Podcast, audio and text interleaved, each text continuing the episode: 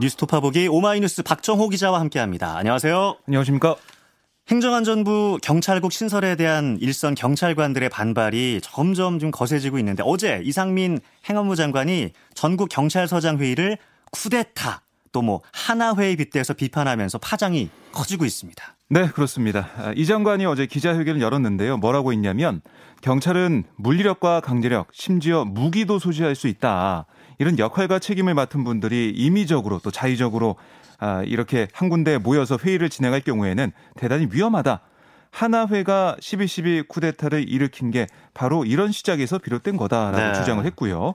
또 문재인 정부 말 검찰의 기소 수사권 분리 입법 때 검사들의 이단 집단 반발 어, 이것과 이번 경찰서장 회의 뭐가 다르냐 음. 내로남불이다 이런 예. 지적이 있었는데 이 장관은 다르다라고 또 지적을 했어요. 그러니까 평검사 회의는 금지나 해산 명령이 없었고 평검사들이 소속 검찰청의 의사전달 역할만을 수행했지만 이번 총경회의는 강제력과 물리력을 언제든지 동원할 수 있는 지역의 치안 책임자들이 지역을 이탈해서 모인 거다. 음. 또 경찰 지도부가 회의 시작 전에 그리고 회의 진행 도중에 명확하게 해산을 제시했음에도 어, 적법한 직무의 명령에 불복종한 아, 그런 사안이다라고 주장을 했습니다. 예. 아울러 경찰서장 회의 참석자들을 형사 처벌할 수 있다 이런 생각도 내놨는데요. 음. 여기에 대해 윤희곤 경찰청장 후보자도 경찰관들에게 서한을 보내서 의견을 낼 수 있지만 어디까지나 이 질서와 규범이 준수되는 풍토가 예. 전제돼야 한다. 더 이상의 집단 행동은 안 된다라고 음. 경고했습니다. 예. 아무리 그래도 하나회 발언 이거 뭐 쿠데타 이건 좀 심했다 뭐 이런 반응도 많은데 경찰서장 모임을 12.12 쿠데타에 빗댄 거에 대한 경찰들의 입장은 어떤가요? 네, 경찰서장 모임을 주도했다가 대기 발령이 난 유삼영 총경 공무원의 정치적 중립을 지키자는 게 음. 어떻게 쿠데타냐? 반 쿠데타다. 아, 장관께서 너무 많이 나가셨다라고 지적을 했고요. 예. 또 일선 경찰들 사이에서는 경찰들의 회의를 어떻게 군사 쿠데타와 비교할 수 있느냐. 음. 이건 행안부가 경찰 조직의 일부로 싸움을 거는 발언이다. 아하. 이런 지적도 나왔습니다. 네. 아, 그리고 이제 경찰 내부 게시판에는 전국 경감 경위가 참여하는 전국 팀장 회의를 열자 이런 제안도 있었고 또 이제 지구대장과 파주소장도 동참하자 아. 이런 글까지 올라왔는데요. 예. 이들은 오는 30일 오후 2시부터 어, 충남 아산 경찰 인재개발원에서 온오프라인으로 회의를 열겠다. 라고 예고를 했습니다. 예. 아, 그리고 어제 이제 경찰 직장 협의회와 국가공무원 노조 경찰청 지부 등이 서울역 등 주요 KTX 역사에서 경찰국에 반대하는 대국민 홍보전에 들어갔고요. 예. 여기다가 이제 퇴직 경찰 모임인 경우에도 경찰국 신설에 절대 반대하고 음. 철회를 요구한다. 윤석열 대통령은 대선 후보 시절 경호회를 찾아 경찰청장 장관급 격상을 언급했던 약속을 지키고 아. 행안부 장관이 지휘하는 현재 계획을 철회하라 이렇게 촉구를 했습니다. 네, 이 경찰들의 반발이 이제 일선으로까지 뭐 걷잡을 수 없이 번지는 모양새인데 네. 여야의 입장은 좀 갈리고 있네요. 네, 권성동 국민의힘 대표 직무대행 겸 원내대표 국민의 생명과 재산을 볼모한 정치 세력화 어떠한 이유로도 합리화될 수 없다. 경찰은 국민의 세금을 받는 공무원이다. 집단 행동은 국민 혈세로 월급을 꼬박꼬박 받는 이들의 배부른 밥수정이다라고 아, 비판했고요. 네. 반면에 우상호 민주당 비대위원장은 아, 이 이상민 장관의 쿠데타 발언에 대해서 예. 말을 심하게 한다. 아. 경찰 중립성을 지키고자 하는 서장들을 쿠데타에 비교하는 거 언어 도단의 적반하장이다라고 음. 비판하면서 아, 이 경찰 장악 관련 기구를 원내 테스크포스 수준에서 당 차원 기구로 음. 격상해서 확대 개편하고 다각적으로 이 윤석열 정부의 경찰 장악에 대응하겠다 라고 강조를 했습니다. 예. 어제 이제 또 이 사안에 대한 윤석열 대통령의 입장도 좀 들을 수가 있었는데요. 예. 어제 출근길 문답 도어 스태핑에서 행안부와 경찰청이 필요한 조치를 잘해 나갈 것으로 보고 있다라고 말을 아꼈는데요. 근데 어제 이제 이상민 장관과 윤희건 후보자 얘기를 들어보면 뭐 강경 대응하겠다. 음. 뭐 이렇게 윤 대통령도 얘기한 걸로 풀이가 됩니다. 네. 여야가 제21대 후반기 국회 원구성 협상을 극적으로 타결한 지 이제 사흘 만에 행정안전부의 이 경찰국 신설 문제로 어, 또 한번 이 국회도 그렇고 아. 또 이제 사회적으로 그렇고 좀 강하게 음. 갈등과 아, 충돌이 나오는 모습입니다. 네, 이 사안은 뭐 어제 대정부 질문에서도 등장을 했는데 네. 윤석열 정부 출범 후에 첫 이제 어제 대정부 질문이었잖아요. 그렇습니다. 여기에서 특히 민주당과 한동훈 법무장관 또 이상민 행정안전부 장관 사이에 뭐 굉장히 뭐 치열한 불꽃이 튀었어요. 그렇습니다. 첫 질문자로 나선 박범계 민주당 의원은 한동훈 장관의 이 공직자 인사 검증과 검찰 인사 등을 두고 네. 15분 정도 설전을 벌였는데요. 문재인 정부 법무부 장관 출신인 이 박, 아, 박 의원, 아, 왜 법무부 장관이 아, 대법관, 헌법재판관, 국무총리, 뭐 대통령 비서실장, 수석들까지 검증해야 하냐라면서 음. 국무위원 가운데 한 사람에 불과한데 아, 왕중왕 1인 지배 시대 아, 그것을 한동훈 장관이 지금 하는 거다라고 맹비판했고요. 네. 여기에 대해 한동훈 장관은 아니 의원께서 장관으로 있을 때 검찰 인사를 완전히 패싱하시고라고 음. 받아치면서 네. 역공을 펼쳤습니다. 아, 그러자 박범계 의원이 곧바로 택도 없는 소리다라고 응수했고 예. 민주당 일부 의원들 역시 말도 안 되는 소리 한다라고 소리를 쳤습니다. 반대로 일부 국민의힘 의원들은 큰 소리로 웃으면서 음. 손뼉을 치는 등 한동훈 장관의 발언에 동조하는 모습도 보였거든요. 음, 네, 네. 그래서 어제 뭐 시끌시끌 했는데요.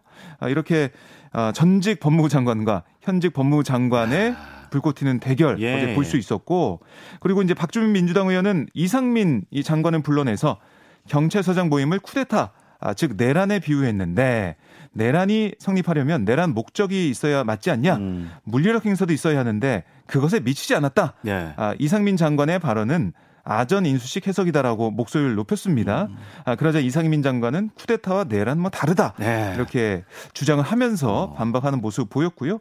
또 어, 이게 이제 검찰은 되는데 왜 경찰은 안 되냐 이런 주장도 있었는데 예, 예. 여기에 대해 박주민 의원은 아니 이제 한상대 검찰총장을 물러나라고 했던 검찰의 집단 행동도 있었지 않냐? 음. 그거는 적법한 거냐라고 네. 묻자 이상민 장관은 이번 경찰서장 회의와 아, 그것과는 좀 다르다라고 네. 주장하는 모습을 보였습니다. 그러니까 검사끼리 모이는 건 되고 경찰은 안 되냐? 이걸 이제 내로남불에 빗대서 검로 경불 뭐 이런 네. 이런 말도 신조어도 또 뭐 나오고 그러더라고요. 네, 네. 이제 그만큼 검찰이 사실은 검찰총장의 예, 좀 맞서면서 네. 그 회의한 적이 있었는데 왜 그것과 지금 경찰들 회의가 다른 거냐 예. 이런 얘기가 계속 나오고 있는 겁니다. 그렇죠. 예. 또 대정부 질문 보면 북한 어민 북송 사건에 대해서는 이제 여당 의원들의 질의가 집중이 됐는데 여당의 생각과는 좀 다른 답변이 정부로부터 나왔어요.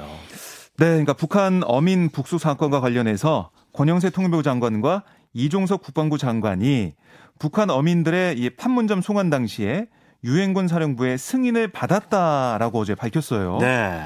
그러니까 이 유엔사가 북송 지원을 거부할 만큼 문제가 많았는데도 음. 송환이 강제적으로 이루어졌다. 이런 의혹을 여당이 제기해 왔거든요. 네. 이런 움직임과 배치되는 얘기를 음. 현 정부에서 한 겁니다. 또 북송 어민은 탈북 브로커이며 살인하지 않았다. 이런 주장도 여당 일각에서 나왔는데요. 여기에 대해서도 지난 20일 권영세 장관이 아니 북송된 북한 어민이 자백한 걸로 봐서는 살인했을 가능성이 굉장히 크다. 이렇게 부인했었거든요. 네. 어, 그것에 이어서 또다시 여당과 정부가 엇박자를 아. 낸 그런 모습입니다. 네. 아, 다만 정부는 이번 사건과 관련해서 어민들이 자필로 귀순 의사를 밝혔는데도 북한으로 돌려보낸 거 이거는 잘못된 방침이었다. 아, 이 점은 다시 한번 강조한 모습입니다. 네, 대정부 질문은 이제 27일 내일 모레까지 이어지죠. 네, 그렇습니다. 오늘도 좀 지켜봐야겠고요. 네. 주가 조작 혐의로 재판에 넘겨진 권오수 전 도이치모터스 회장의 아들이 윤석열 대통령의 취임식에 참석한 사실이 또 뒤늦게 드러났어요. 네, 이제 권 전 회장의 아들인 권영민 도이치모터스 대표가 지난 5월 10일 국회에서 진행된 윤 대통령의 취임식에 VIP 그러니까 주요 인사로 초청돼 참석한 사실 이게 확인됐는데요. 예. 당시 사진을 보면 권 대표는 윤 대통령의 아버지 윤기중 연세대 명예교수의 뒤쪽에 앉아 있습니다. 네네. 그러니까 권 대표는 아버지인 권오수 전 회장을 대신해서 취임식에 참석한 음. 것으로 보이는데요. 권 전 회장은 도이치모터스 주가를 띄우기 위해서 주가 조작 세력과 짜고 시세 조정을 한 혐의로 지난해 구속됐지만 현재는 보석 상태에서 재판을 받고 있습니다. 네.